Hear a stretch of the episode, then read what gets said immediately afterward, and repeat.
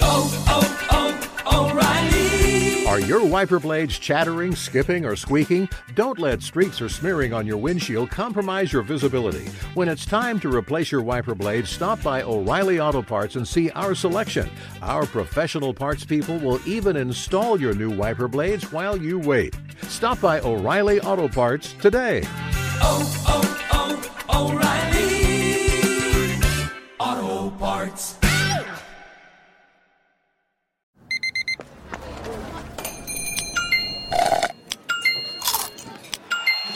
With your Amex card, entertainment benefits like special ticket access and pre-sales to select campus events while supplies last, make every tap music to your ears. The secret to catching prize-worthy fish? Fishing like a local. Jonas Knox here with Fishing Booker. The valuable knowledge of a local guide can turn a fishing trip of no bites into the best catch of the day. Go to fishingbooker.com to discover thousands of local fishing charters from all around the world and create your perfect angling adventure with their easy to use online booking system. Visit fishingbooker.com and book your trip today. Fishing Booker, fishing trips made easy.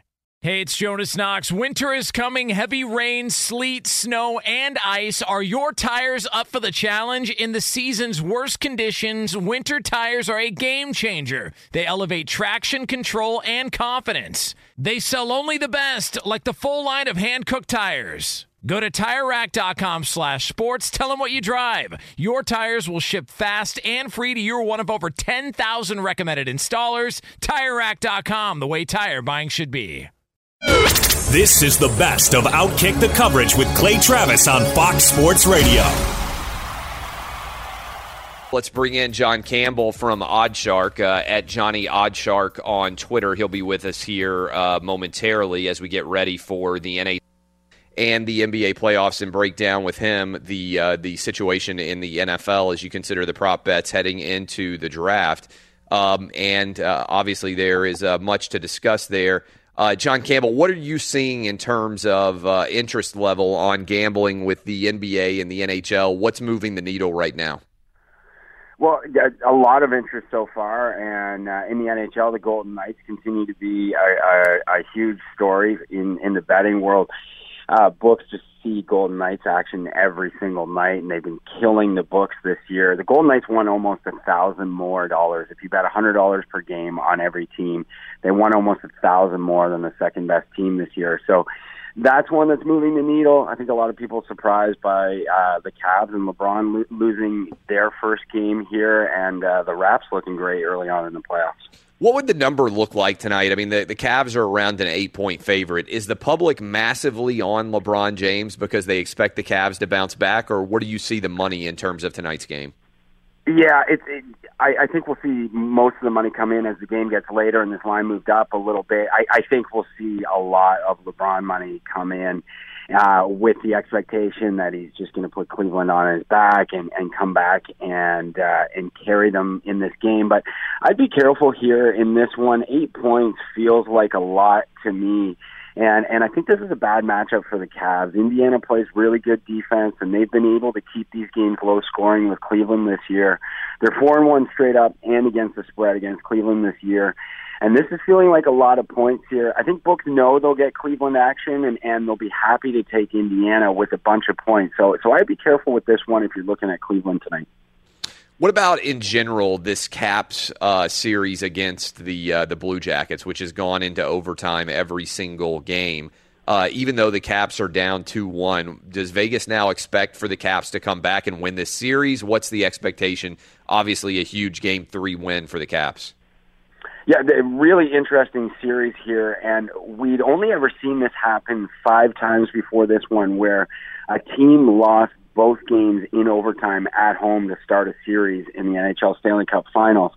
So the Caps were a team that that I took at four to one before last night's game to come back in this series, and uh, I, I just think these games have been way too close. The Caps have blown some leads, and and I think they can come back and win this one. We haven't seen the odds come out yet for for the series here, but I think the Caps will be much closer to two to one going forward. And and I like them to win this series. I'm going to keep taking them game to game as this series goes on. What about any other uh, futures odds in the NBA or the NHL? Is there anybody right now that you like as these series continue to progress? Maybe that you've gotten a better number in. Um, do you like potentially the opportunity for the uh, Trailblazers to come back against the Pelicans, even though they lost their first two at home? Is there anything out there that you're thinking, man, there's value here? Uh, well, the New Jersey Devils six to one uh, in, that one against the Tampa Bay Lightning is one that I really like. The home teams won every game in that series, and, and the Devils were successful in, in kind of drawing Tampa Bay into a nasty kind of game last game. So that's one that intrigues me. I love the Celtics to beat the Bucks game to game. They were minus 190 going into last night's game to beat uh, to win this series uh, as well. So I, I I think Celtics game to game are going to win there. The Heat is the other one that really interests me. They're plus 275 against the Sixers to win this series. Sixers have more talent, but uh, I, the Heat made all the right adjustments for me in Game Two, and with a young Sixers team, I think there might be some value as as this series goes on, and, and D Wade looking like it, it's the mid 2000s all over again. You can also bet on prop bets for the NFL draft, which is eight days from now. We're talking to John Campbell. He's at OddsShark at Johnny Oddshark on Twitter.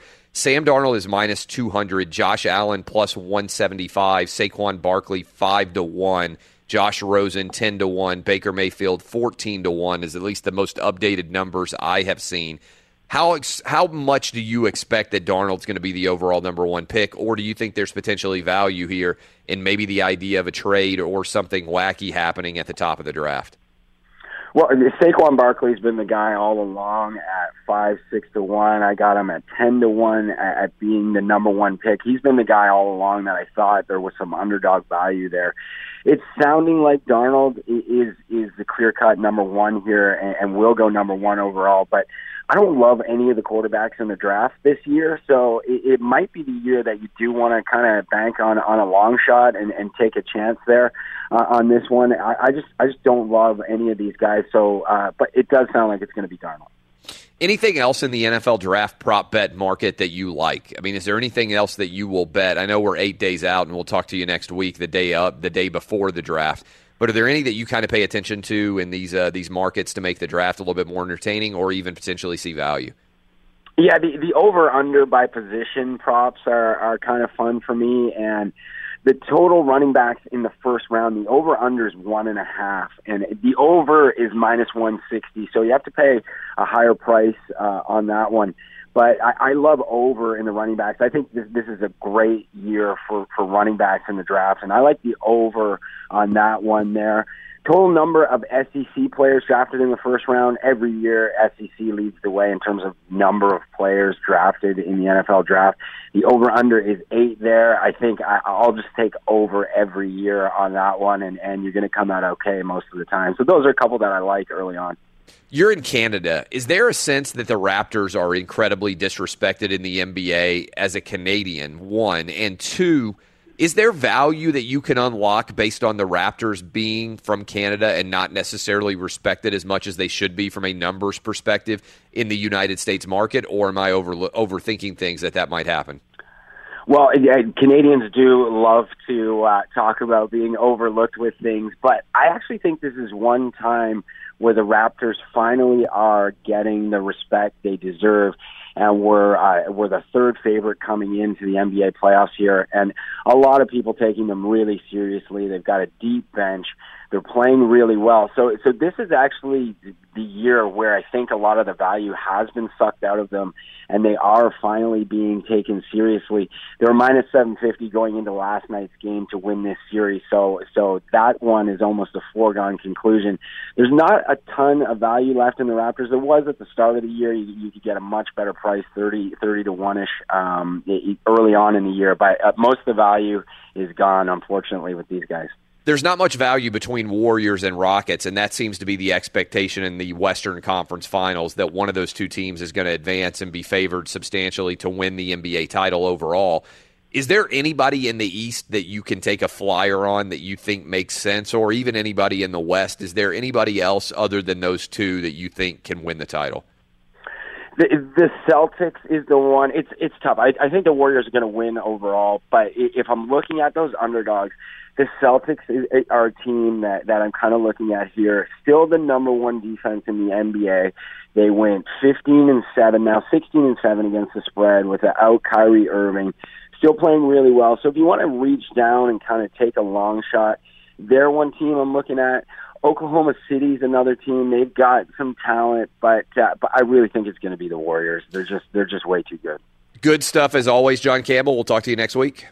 Thanks, Clay. Be sure to catch live editions of Outkick the coverage with Clay Travis weekdays at 6 a.m. Eastern, 3 a.m. Pacific on Fox Sports Radio and the iHeartRadio app. So we're talking about uh, the poll question is they're talking about the fact they can bring back the woolly mammoth. Do you have a favorite mammal, uh, a favorite animal that's extinct that you would bring back if you could? A favorite extinct animal I would bring back. Does does like the Yeti? Is that an extinct animal, or is that just not exist? Does that not exist? Well, I don't think it ever existed. You can't create an animal that didn't exist. You're not God. Um, thank you. I didn't think I Yeah. was. Um, I don't know what. I don't. I mean, I think it'd be fun to bring back like a dinosaur. Just to Yeah, I- like, I think- I think it- The idea of Jurassic Park is pretty phenomenal. Uh, as long Yeah. as they don't get out and start to kill you. Um, and so Can I think that would be pretty cool. With, can you imagine the Animal Thunderdome segments if we had a living Jurassic Park? Oh, fantastic. unbelievable. And also, if we had the excitement of bringing these animals back, a lot of you want the saber tooth tiger back, but I'm freaked out now because I'm asking the question: if we have the ability to clone, uh, like the, the bring back the woolly mammoth, why couldn't we just immediately re bring back somebody who died? Yeah, I, I just I don't know if I just don't know if I like that. Like I just Yeah, that's free. It freaks me out. like I, I just I think that like there is obviously like a like this life and death, and I kind of I believe in that that idea. Are, you, are you washing dishes? What are you doing right now? No, I'm, I'm dro- like dropping food off at my kids' chair so they don't so they don't scream while I do this. Oh, okay. Um, um, no, um, no, I I like that. I, I kind of understand the concept. I like the life and death. I think it'd be weird if people lived forever, and also if you were able to bring people back, because then obviously who do you choose to bring back? And yeah, it just it kind of freaks me out. Like I, I don't know. Yeah, like and that. here's the other thing. I don't think we're that far away from having somebody able to like distill every memory in your head, right? Like I don't think we're that far away from somebody being able in the same way that you can download like computer files. I don't think we're that far away from somebody figuring out how to download memories, right? And then and if that were to happen, then you could upload whatever memories you want into somebody's brain and convince them or remind them of who they are, right? Because people say, oh, you couldn't create the same person again. But I don't think we're that far away from being able to take, you know, like almost microchip style. And I have no idea whether this is true or not, but it seems to me like the way technology is going, we could do this. That you could you, but don't you grab everybody's of, like, memories. But don't you sort of need like some some sort of like connection to those memories, like some sort of like, not to get too deep, but you need like a soul to connect yourself to those memories. And I think if you just upload memories into someone's body, that doesn't that's they're just going to be freaked out and not really know how these memories connect themselves and, and how I don't know Um, about that. I think that you would, if you went to, I think, I don't know. First of all, I have no idea how, but you're able to convince people, like via hypnosis, that they believe things. I, if, assuming that hypnosis is real, I don't Right, I know agree why you wouldn't be able to upload somebody else's, you know, like memories into your brain and make you believe that that was real. whose memories would you want to upload to your brain? Oh, that's a fantastic question. It's a great. Well, I mean, this is like Freaky Friday. We just came back with. Who would you want to change places with? Tiger you know, Freaky Friday. You know, Freaky Friday was filmed in my high school while I was while we were in school, like while I was there. The movie. The Lindsay Yeah. Lohan movie.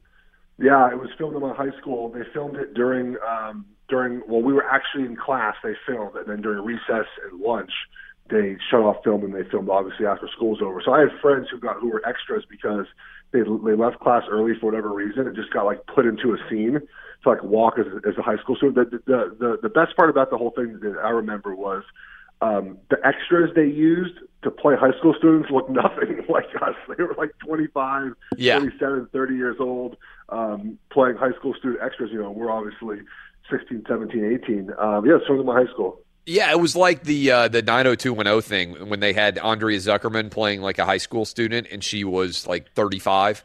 Yeah, uh, like, you know, people think that that I college high school kids think they look so much older than they actually do. Um. And so they had like legitimate. Now in Dawson's Creek, they had people who were relatively similar in age.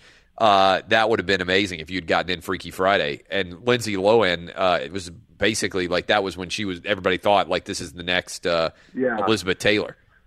We didn't see we didn't see her or Jamie Lee Curtis. We didn't see any any of them. Um, they kept us away from them. I don't I forget even where the trailers were at, but uh, yeah, the set was in the middle of our quad. How long did they film? It's a good question. Um, a couple weeks, I want I want to imagine. I mean, they were there a long time. Yeah, I mean, I, but I think they just try to get all the high school scenes out of the way early. I don't remember them ever doing a reshoot. I mean, maybe it was in the summer they came back and did a reshoot, but um, my high school gets used a lot. Modern Family's there. All their high school scenes, football scenes are there right now. Um, it's What high cool. school was that in L.A.? Uh, Pacific Palisades. Is that a public? Is that a private school?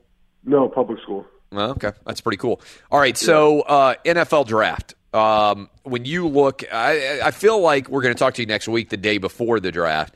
But am I correct that the that the Giants at two are the linchpin for what's going to end up happening? Yes, unless the Browns screw up the number one pick, and then the, the Giants just draft Sam Darnold. If if the uh, if the uh, the Browns take Josh Allen, which to me I still can't believe they would do that. But if they do that, then the Giants will sprint to the table and draft Sam Darnold. I think that's the only quarterback they truly love. But then, like you said, at two, there's so many options uh, for them to do. They can obviously stay there and, and, and draft Josh Rosen. I, I I have a hard time believing they'll stay at two and take a position player that's not a quarterback. Um, I just I don't think Dave Gettleman would reach for running back at two. Maybe Chubb, the the DE from NC State, but he doesn't really fit their their defense. They just trade away JPP because he's not a fit for them. I'm not sure he fits. I could see them trading out of two, and you have the Broncos obviously. I think the Bills are going to aggressively try to move up because they're in a range at 12 right now where they're not going to get themselves a top quarterback. I think they really want one. I think I, I, look, kind of did some research on the Bills. Josh Rosen would be the perfect fit for what they want to do. That their their OC, well, he really hasn't been good anywhere he's been. Um, he likes the prototypical six two to six four uh, pocket passer who can't move very well. If you look at who he's had at quarterback, um, that's who he had. He was in New England as well. He never coached Tom Brady, but he was there with Tom Brady, um, and that's I think who they're going to target. Uh, so the Giants could trade out, take Sam Darnold, or or probably end up uh, drafting Josh Rosen, which I heard they're not, they're not too high on. Um, it's going to be a wild night, man. I mean, there, there's a, a just a, a possibility of four quarterbacks drafted the first four picks. Definitely three in the first three, and I think that's a certain. Um, there's never been more than four quarterbacks taken in the first round. I think we're easily going to get five. You're a smart guy. Uh, you played in the NFL. Do you ever remember somebody in the NFL being so smart that they didn't have any interest in being in the NFL? And the reason why I'm asking that question, obviously, is because Josh Rosen, even though he's not testing as smart on the Wonderlic as a lot of other guys, I mean, he's he's a smart guy, but I feel like his, uh, his the expectation of how smart he is is kind of off the charts relative to his testing. But I'm just curious on this. Do you, in your career in the NFL or in college, for that matter, ever remember somebody who was playing football and was so smart they just didn't have any interest in football and as a result didn't have a very successful career? No, I mean, I think, I mean, the one guy I never played with was John Urschel, the, and the guy who's to MIT right now, who ended up uh, retiring to, to do to do math. I mean, that's like the one example. But he's a brilliant, he's a brilliant scholar. I mean, I think that he made the right decision. Um, we had an offensive lineman who I played with, Geoff Hangartner, who got a 48 on the Wonderlic. Yeah, that's for 10 amazing. Years. He, he loved football. He was he was obviously a brilliant mind. He went to A and M. Um, you know, I, I think that the, the too smart thing. Um, it doesn't it doesn't mean that you you don't love football. I think that coaches don't like to be challenged, um, and you have to realize that that millennials and, and I guess How smart? Let me stop you there. How smart are coaches? Like in No, the I don't see- NFL, they're not. See that here's the thing: is they're not. I would I would say they're not. Um, like they wouldn't score high on on testing, but they obviously know the game. I mean, the best ones do. And look, there's not good coaches everywhere, just like there's not good in any profession, right? Like not all 32 NFL head coaches are good. Not all 32 OCs are good, especially not all 32 offensive line coaches. Here's what here's what it is. Here's why here's why NFL people don't like it when guys are too smart, is because they spend all hours of the day composing a game plan, putting it together, watching the film, and they come down the meeting room on Wednesday and say, "Look," and they slap me, "Here's your game plan for the week." They don't want you to say, "Well, I'm, I'm not sure about this play, coach," because they just spent five hours going over that one play. Right. And you as a player are like, I just I don't really know if I like that play. Like, Yeah. What, what happens if we if the safety's down here and we do this and and they do that? And that's why coaches hate it because they spend all these hours uh, formulating a game plan. And they spend, uh, Clay, I'm not. They spend. They'll spend two hours working on one single play, and you come down there and and a player just on that one play. They're not going to be happy about that. So that's what they worry about with Josh Rosen is that is that he keeps questioning why. Why do we do? Which I think is great because that's how I was. I wanted to know. I played faster if I knew why we did something. I just did. Um, and and I like that in Josh Rosen. I think this is so overblown. Um, I think he, he if you if you read his interviews, he's apologized for, for for the things he's done. His dad, by the way, voted for for Donald Trump, so we think he's like this raging liberal who who hates. And he might hate Donald Trump. It doesn't mean that you're a raging liberal if you hate Donald Trump. But his dad was a donor and and voted for Donald Trump. So um, like it's just all the stuff gets blown out of proportion. It is interesting. How, how do we know that? Is that a story that they've written about uh, Josh Yeah, Rosen's ESPN background? Yeah, ESPN, ESPN.com just came out with a story. He, the interview we, we actually interviewed the author, uh, uh, uh, the uh, the journalist, um, on my Pac-12 Today show in Sirius. So the the interview was done before the Jim Mora comments came out, and he, he Yep. asked him to, to if he wanted to come on and do. Well, the interview the interview was done before it came out after the comments, and we asked him if he wanted to add to that. He said no, but um, he said Josh Rosen. He he came in thinking to the interview that Josh Rosen would be the jerk that everyone made him out to be. He thought he was the opposite. He answered questions very honestly. You know, he's you know they asked him, you know, what do you regret? He said, look, I was 18 years old. I shouldn't have worn the the F Trump hat. Um, I thought it was kind of funny. And I think we run into this with with kids of that age where you know they think about well, how's it going to look on social media? Everyone will love this on social media, not realizing that it goes further than social media. Um, and so he said, "Look, I was immature. I did. I acted a certain way when I was 18 and 19 years old. You know, I got handed this this job at UCLA. I was a little arrogant. I was a little cocky. I regret being that way. I was also 18 years old. I'm now older. I'm more mature now. Um, and I thought the interview was great. In the interview, he said, "Look, he goes, my dad voted for Donald Trump. He donated to Donald Trump. Now my mom is is a, a liberal feminist, but I'm kind of in the middle. Like I just think the hat put, you know, the hat for me just was funny. Um, I, I probably shouldn't have done it. Now I look back on it, I, I won't make that mistake again. Um, but you know, like we have to do the research on all these guys and see what they're about. And I, I, I thought the interview was great because I'm a Josh Rosen fan. So, of the quarterbacks, and look, it doesn't matter who you are. Like, as you break down the quarterbacks, you could be like, oh, this guy is phenomenal. He's incredible. He's going to be the greatest quarterback of all time. And you could be wrong, right? These guys watch all this film. It's almost impossible. What do you think the Browns are going to do? My theory is the Browns are going to take Sam Darnold because if Sam Darnold busts, people are going to say, well, you know, he was a big star at USC. That happens, right? The Browns have busted for 20 years.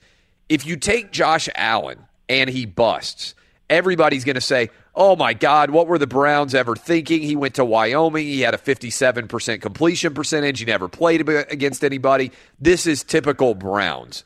So I think when you get into that situation, if you're Jimmy Haslam, ultimately you say, okay, go with Sam Darnold because if he busts, everybody's going to say, well, you know, what can you expect? Versus if you go Josh Allen, who may have a higher uh, ceiling, but if he busts, everybody's going to be like, oh, the Browns are idiots. Of course they took Josh Allen. Does that make any sense? Uh, I don't think so because I think the Browns want to draft the best guy. I'm not sure Yeah. I understand that, but if you but if you know it's a coin flip and you draft the guy that everybody thinks should be the number one overall pick and he bombs, then it's like you avoid the uh, you avoid Right. the, the You- ri- ridicule. I mean, either way, either way, John Dorsey would get fired if, if this pick doesn't work out. But I do think that you you, you, you would sleep better at night if you're John Dorsey having drafted Sam Darnold than Josh Allen. Josh Allen only completed, by the way, 49% of passes in JUCO. that's, I mean, that's that's like that's I don't understand. I guess the excuses we make for him. He had he had a lower drop percentage rate than Lamar Jackson and Sam Darnold and Josh Rosen. Um, the excuses we make for Josh Allen's uh, uh, inaccuracies um, is is just it's astounding because he you know he obviously has all the time. I've said this before. I mean, he reminds me of Jake Locker. I would not touch him with a pick that high at one. Maybe in, in, in the teens, you go ahead and, and take a flyer on him. But um, you know, John Dorsey did draft Pat Mahomes last year. Now a lot of that was Andy Reid, and, and that's another kid that you might you know compare Josh Allen to. But if you watch Pat Mahomes' film, I mean, he completed passes. Uh, I know he's an air raid offense, but he was uh, sensational. And you know, another excuse I hear all the time is, "Oh, Josh Rosen had no protection." Have you? I'm excuse me, Josh Allen. Have you watched UCLA film? Josh Rosen got beat up every single week. I just don't like these excuses for for Josh Allen. I would not draft him number one. Uh, I, I think the Browns will, will do the right thing. Um, but here's the thing: is you know, people are saying, well, the Browns are putting out these rumors to to to to you know to you know to throw people off the scent. But why? They have the number one pick. There's no reason to put out rumors um, that, of, of who you're taking, um, unless you're trying to force someone to trade up to two. I don't understand why they would care about that. Um, but it's real. I mean, there's there's five legit sources that say they're taking Josh Allen as, as of right now, and you know, and, and the offshore books have adjusted. I mean, there's one I've seen that has Josh Allen as a favorite. So um, it's I can't imagine they would screw this up that badly. But they're the Browns. Last question for you: If you were a GM, what's Dez Bryant worth? Would you pursue him at all? Uh, I think you, you're looking at a one-year deal, almost like what Alshon Jeffery got a couple years ago with the Eagles, like one year, nine, ten million dollars, maybe two-year deal to spread some hit over over the two years of the contract. Um, I think that he's going to find his market will not be as, as big as he thinks. He's definitely not going to the NFC East. I mean, the, the Eagles have no money and they don't need him. The Redskins aren't going to win anytime soon, I think, so he's not going to want to go there. The Giants absolutely don't want him. I mean, they want a cultural change, and I don't think he adds uh, much to, to, to being a, a change of culture. It doesn't seem like a Dave Gettleman uh, type of player. Plus, they have Odell and Shepard and Engram and Brandon Marshall's back. They don't need him. Um, I think the Niners are an option. I like the Houston Texans as an option. Uh, quite honestly, they have uh, two established wide receivers, so you can put Dez kind of in a possession wide receiver role. Just you know, you're, not going to ask him to get a lot of separation, but just make some big catches. Look, he's in his 30s as a wide receiver, man. Like you're not gonna, he's not gonna get the market he thinks he's going to get. Good stuff as always, Geoff Schwartz. We'll talk to you next week. It'll be the eve of the NFL draft. Thanks for hanging, man. Yep, no problem. Be sure to catch live editions of Outkick the coverage with Clay Travis weekdays at 6 a.m. Eastern, 3 a.m. Pacific. Fox Sports Radio has the best sports talk lineup in the nation. Catch all of our shows at foxsportsradio.com and within the iHeartRadio app. Uh, with us now, uh, with like Jason on Twitter. Jason, have you? I'm sure you saw Jurassic Park back in the day and Michael Crichton's book and everything else. We got into a debate about whether bringing back the woolly mammoth is a good or bad move. Do you think it's a good or bad move to bring back extinct animals if we have the technology to do it? Uh, I would say bad idea. They're extinct for a reason. That, see, and, and that, that's a strong position out there. And uh, continue. I'm curious on your philosophy. I first of all, I did see Jurassic Park, but I don't. What is the woolly mammoth? The woolly mammoth is is just a, a type of uh, of elephant. It's it's oh. an extinct type of elephant. They found it in like an old glacier 42,000 years ago. It fell and died, but they were able to extract the DNA, and now Harvard scientists believe that they can clone that woolly mammoth and bring it back to life. Mm. Yeah, that that doesn't sound good.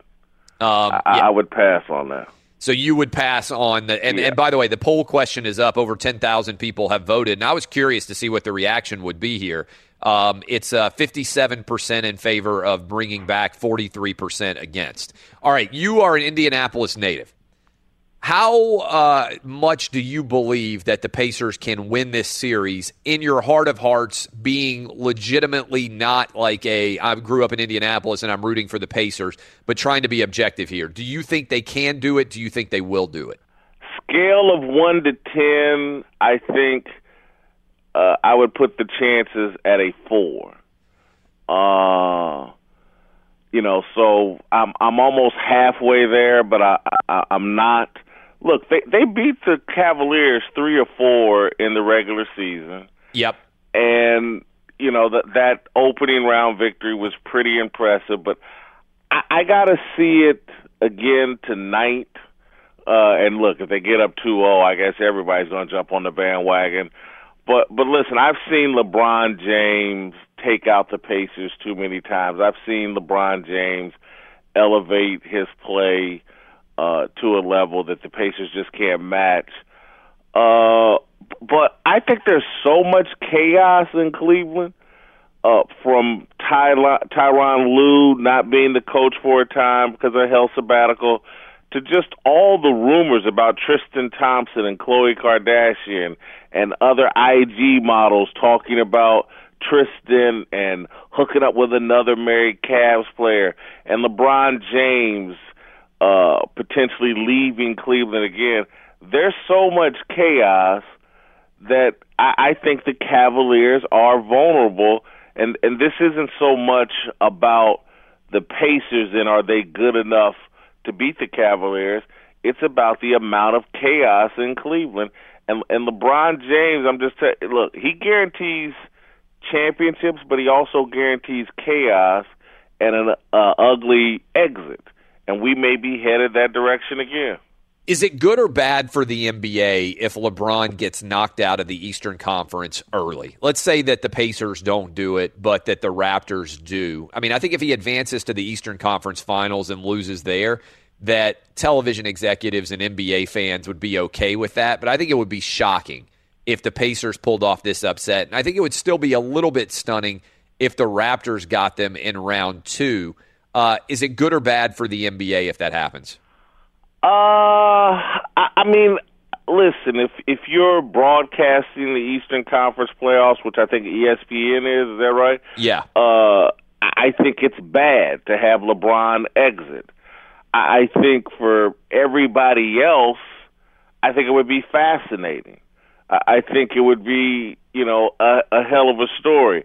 I think it's something they can survive just because they are from Ben Simmons to what Harden and Chris Paul are doing in Houston to, you know, obviously Steph Curry and and the Golden State Warriors. There's enough interesting players and storylines that I think the NBA would be fine. It's not best case scenario, but I don't think the ratings would just fall through the roof if LeBron exits the playoffs early. And you know, clearly as a Pacer fan, I'm rooting for it.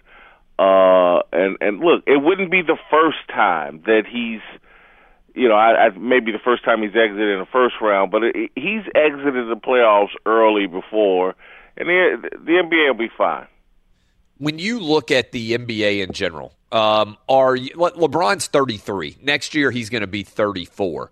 When Michael Jordan left the NBA, the league fell off a cliff, and the league still has not built back up to the ratings that they had in 96, 97, and 98 for the second of the Jordan three-peats. Obviously, the culture has changed a lot. There's a lot more channels, there's a lot more entertainment. But do you think the NBA, when LeBron eventually steps off the stage, that his departure from the NBA will have anywhere near the impact that Jordan's departure did from the NBA or even like Tiger's departure from the PGA has been? Or do you think the NBA is strong enough to withstand the LeBron James moving off of the primary center of the stage? I, I think the NBA will be fine. I, think the people that will really be hurt by this are these studio debate shows uh, who build their entire – lives around talking about LeBron James, but I'm not sure basketball fans and the overwhelming majority of NBA fans are as addicted to LeBron James as debate shows are. And so, look, Michael Jordan, I think, captured the imagination of sports fans, not just basketball fans, sports fans in a way that LeBron James just hasn't uh, again, if you just look at uh, the shoe sales, Jordan is still the most dominant shoe brand at, at Nike and in all of sports. LeBron James has never challenged that. I think Jordan sells more than everybody combined. And, and so I, I think Jordan penetrated the, psyche of sports fans far more than LeBron James. Uh, Le- LeBron James – even in comparison to Magic Johnson or Larry Bird, I don't think he's reached that level. Now, again, among people that you know debate sports every day, yeah, he's paramount in our minds. But with the casual sports fan, I, I just don't think LeBron's reached that level. What do you think the people in our industry who debate Michael Jordan versus LeBron James every day would do if LeBron retired at the end of this year. Like, what is the you know? I mean this. I mean this honestly. There are guys in our industry who every single day they have been debating Michael Jordan versus LeBron James for literally like seven years or eight years now, maybe even longer. It seems like every single day. Oh, well, on his 4,738th game, Michael Jordan scored 32 and LeBron scored 27 and passed at the end of the game. What does this mean about their compared? Like, what is the next sports debate that will rise up to Michael Jordan versus LeBron? Because I would say the one before this was probably should Pete Rose be in the Hall of Fame. There were guys who would sit around and argue about Pete Rose being in the Hall of Fame every day for like a decade back in old school sports talk radio. What's the next one that will be the eternal debate that somebody maybe I need to get on in on this and get in early so Look, I can spend the next decade of my career. It's it's already here. It's so obvious. The, the next LeBron debate, it, it's already here. It's Colin Kaepernick. Yeah, And but- but, that yeah, will Ka- be debated for the next. Colin Kaepernick will be 39, and people will still be sending out tweets and writing stories. So and so just signed such and such quarterback, and uh, Colin Kaepernick is still on the market. and so we'll be having. And look, I'm a participant in the Colin Kaepernick debate. But the Colin Kaepernick debate, at least, is still and people are uh, like at least that's two years old. But that is really funny to think about when Colin because Colin Kaepernick's 31 not right now. I think you're probably right. There are guys out there when he's 38, 39, they're going to be like, oh, so and so just got signed, but Colin Kaepernick's still a free agent. Yes, and look, I, I- I was guilty of it. Like I'm a Jeff George and I grew up together, and you know, up until he was about forty, I I never would give up on his football career, and I would I would troll people like, "Hey, how come they didn't sign Jeff George?" But people will legitimately uh, you know, i- when Colin Kaepernick is 37, 38 years old, we'll be talking about, oh my God, you, you remember 15 years ago, he was in the Super Bowl. I mean, he, he led a team to the Super Bowl. I can't believe they just signed Clay Travis's son instead of Colin Kaepernick.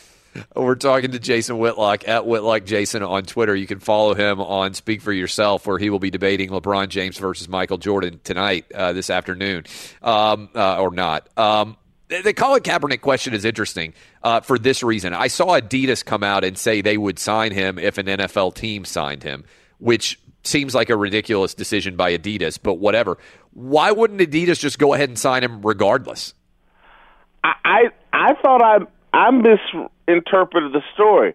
I thought Adidas said that they would sign him even if he doesn't sign with a team. No? Oh, did they say that? I I, did, I just saw the headline, so I thought they were saying they would sign him uh, if he signed with an NFL team. Are they saying they would sign him regardless? One of you guys uh, can do the I, research I saw, on that. Yeah, someone look. I may have misinterpreted the story, but uh, look, I, I I don't know if that's a bad play for Adidas because Colin Kaepernick does have this huge niche of hardcore fans who think he represents something uh, big and significant, and so uh, you know I I don't think it's a a huge play, but I do think people would go out and buy Adidas because of what Colin Kaepernick represents. And again, it's not a large number of people, but when you're trying to compete against Nike and Under Armour, if you if there's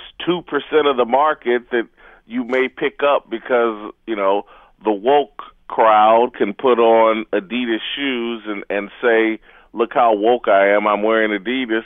I'm not sure it's a bad play. Uh, the the quote is Adidas president Mark King said, "We would definitely want to sign him if he signed with an NFL team." Now, I don't know why you would need him to sign for an NFL team. It seems like they could sign him regardless. I mean, I, I kind of agree with you from a purely business perspective. If you think there is a market there, the question would be would the blowback on Adidas actually cost them on their guys who are in the league? I don't even know who who does Adidas have. I'm I'm not plugged. Do they have James Harden now? Like who are the top Adidas Yeah, uh, they got athletes? James Harden, they got Dame Lillard, uh, did, uh, they got Aaron Rodgers. Okay. Uh, you know, I- So they I- have a bunch of guys. The question would be do any of those guys have appeal? Are there parents out there who are buying their kids Adidas shoes? That would decide not to buy Adidas if they sign Kaepernick? And does that number cancel out the number of shoes that they would sell if they did sign Kaepernick? From the perspective of business, I don't know why it would matter whether he's in the league or not. And uh, there's certainly a Kaepernick market. I just don't know if the anti Kaepernick market cancels out the Kaepernick market, if that makes any sense. Yeah, it does, but I don't look for young people. They're attracted to rebellion. Yeah. And so, for for young people, I think Kaepernick in the shoe game would be an interesting play, and I, I don't see real downside to it. Because, again, for young people, they can they can put on the shoes and pretend that they're rebelling against the system and the establishment, and you know, adults, I think, would just kind of they they wouldn't care about the Kaepernick I- impact you know, if if you're some 40 year old guy, you don't really care about. I just don't think it would impact your decision making on what shoes to buy. But for a kid, black, white, green, whatever, hey, if I can put on these Adidas shoes and it represents my rebellion against the establishment, my, they'd go for it. Uh, we're talking to Jason Whitlock. Watch his show. Speak for yourself at Whitlock. Jason, I want to give you a chance to make a pitch. If people haven't watched this show, and a lot of people are still getting used to FS1, even though it's several years early, every time you come on, the feedback is fantastic. But I feel like a lot of people probably still have not sampled the show. What would you tell them to expect if they put on your show on FS1 in the afternoons? I would argue, you know, you're going to get the most honest and common sense show uh, talking sports. I, I think that you know part of what we have been trying to establish is there's a conversation going on in the media that to me is completely concerned about well how does what I say land on social media and social media is a stage and so I think it causes people to perform and put on an act. And so I'm trying to do a show and have a point of view that's not an act, that's not a performance for social media, that's just like honest and filled with common sense and filled with values probably from middle America more so than the coast. And so I would ask people to watch the show just so they can hear people talk about sports the way they actually talk about sports in their home, at a bar, at a barber shop, or whatever. Because when you're having real interactions with people, you're not thinking about, oh, what's Twitter going to think of what I just said, and will this get retweeted, or will people dis uh, send me negative comments over Twitter because I said this? When you're in a barber shop, at a bar, talking in your home, you're not thinking that way. And so I, I just think it's a real authentic conversation. No, I, I, would say that's a very good way of uh, of putting it. Um, let's talk. I, I, don't know if you want to get into this very much, but I do think it's fascinating. I know you and I have talked about it a little bit off air. This Starbucks case, because you just mentioned social media. what is your take? And I know you've tweeted about it. With you know what? Let's take a break and come. Do you want to talk about it? Do you want to dive into this story?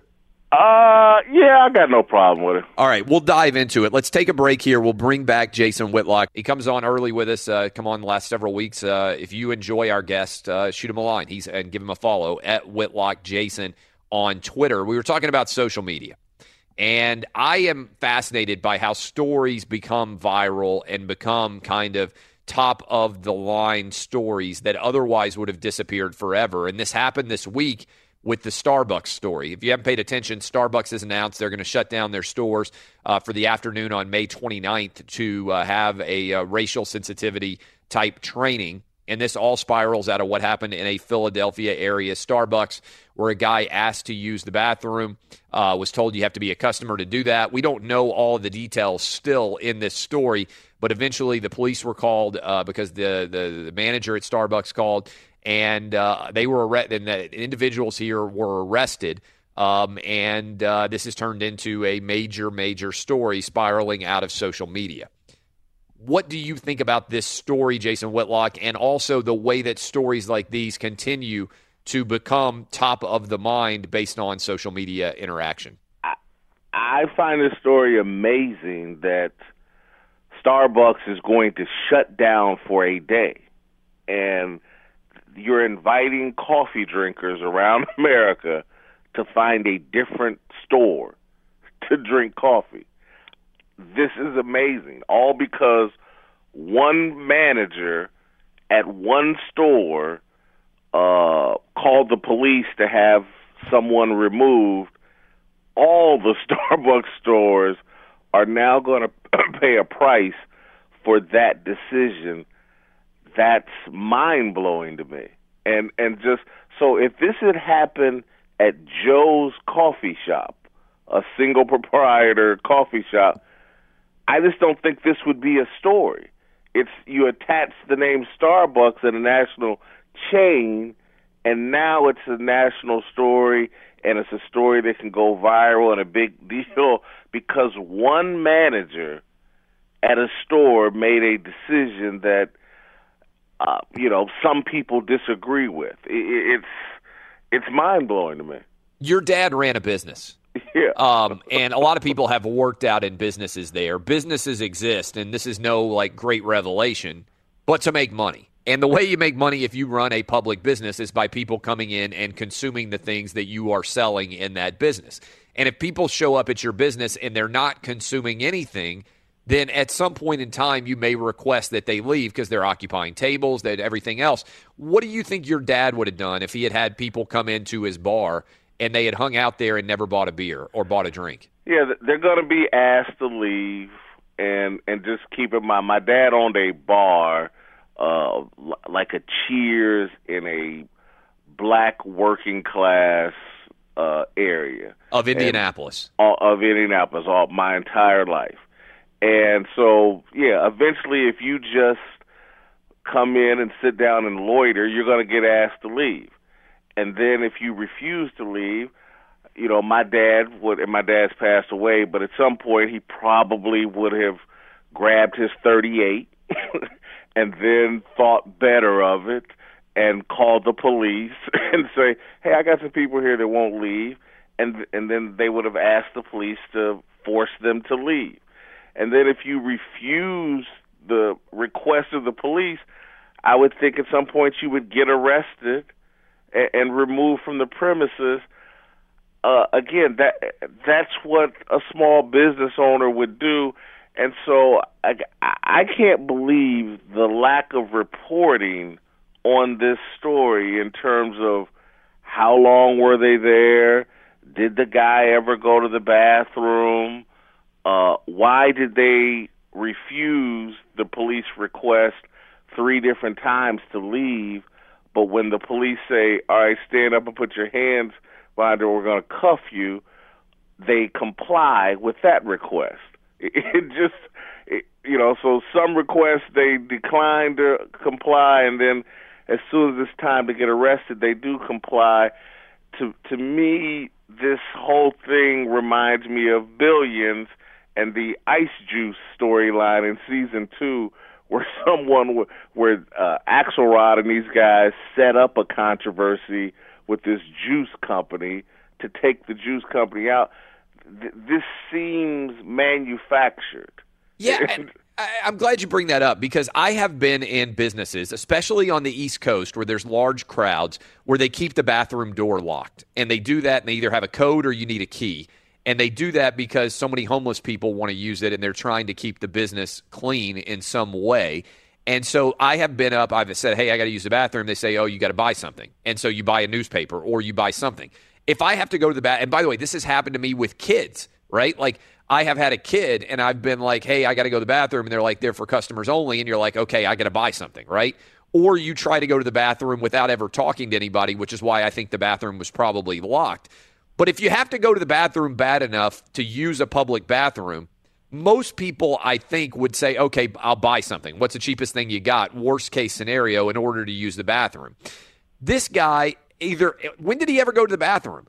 If he doesn't go to the bathroom, then when he gets arrested, he's definitely not going to go to the bathroom. Like the whole story just doesn't make sense to me. I kind of feel like it's a setup too. And by the way, if this was a racist manager and you knew it was a racist manager and somebody set him up, then that's kind of like a, a brilliant ploy because they're probably going to end up getting a lot of money. But I feel like from a Starbucks perspective, fire the racist manager if you determine that they were in the wrong and they have behaved inappropriately. But don't try to turn it into an indictment of the entire business. Every business on earth has employees who are not ideal, who are doing bad things at times. And so you fire them. That's what businesses do. Or who just make bad decisions in Yeah. the moment. Or look, not even a bad decision. Maybe they're having a bad day, or there there was some incident a week before with people that wanted to use the bathroom, and they had a conversation and said, "Hey, look, no more people using the bathroom." Listen, this goes on at gas stations all the time. Hey, you you, you got to use the bath. Hey, that's for our customers. We won't get we won't give you the key unless you unless you buy. That happens all the time. So again, I can't understand why. And again, I'm not a coffee drinker, so I don't frequent Starbucks. I don't know how expensive things are inside of a Starbucks. You can buy a New York Times or you can buy a Wall Street Journal. We got to finish off the show here, but Jason Whitlock, go follow him, give him feedback. Thank him for waking up early with us from Los Angeles. Watch his show, speak for yourself. Oh, oh, oh, O'Reilly. You need parts? O'Reilly Auto Parts has parts. Need them fast? We've got fast. No matter what you need, we have thousands of professional parts people doing their part to make sure you have it. Product availability. Just one part that makes O'Reilly stand apart. The professional parts people. Oh, oh, oh, O'Reilly. Auto Parts.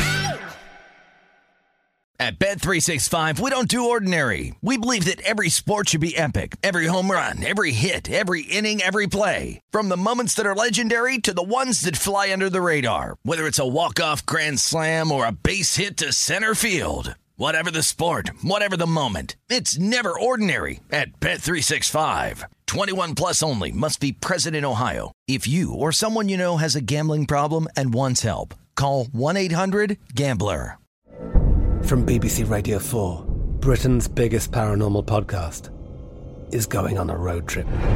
I thought in that moment, oh my God, we've summoned something from this board. This is Uncanny USA. He says, Somebody's in the house, and I screamed. Listen to Uncanny USA wherever you get your BBC podcasts, if you dare.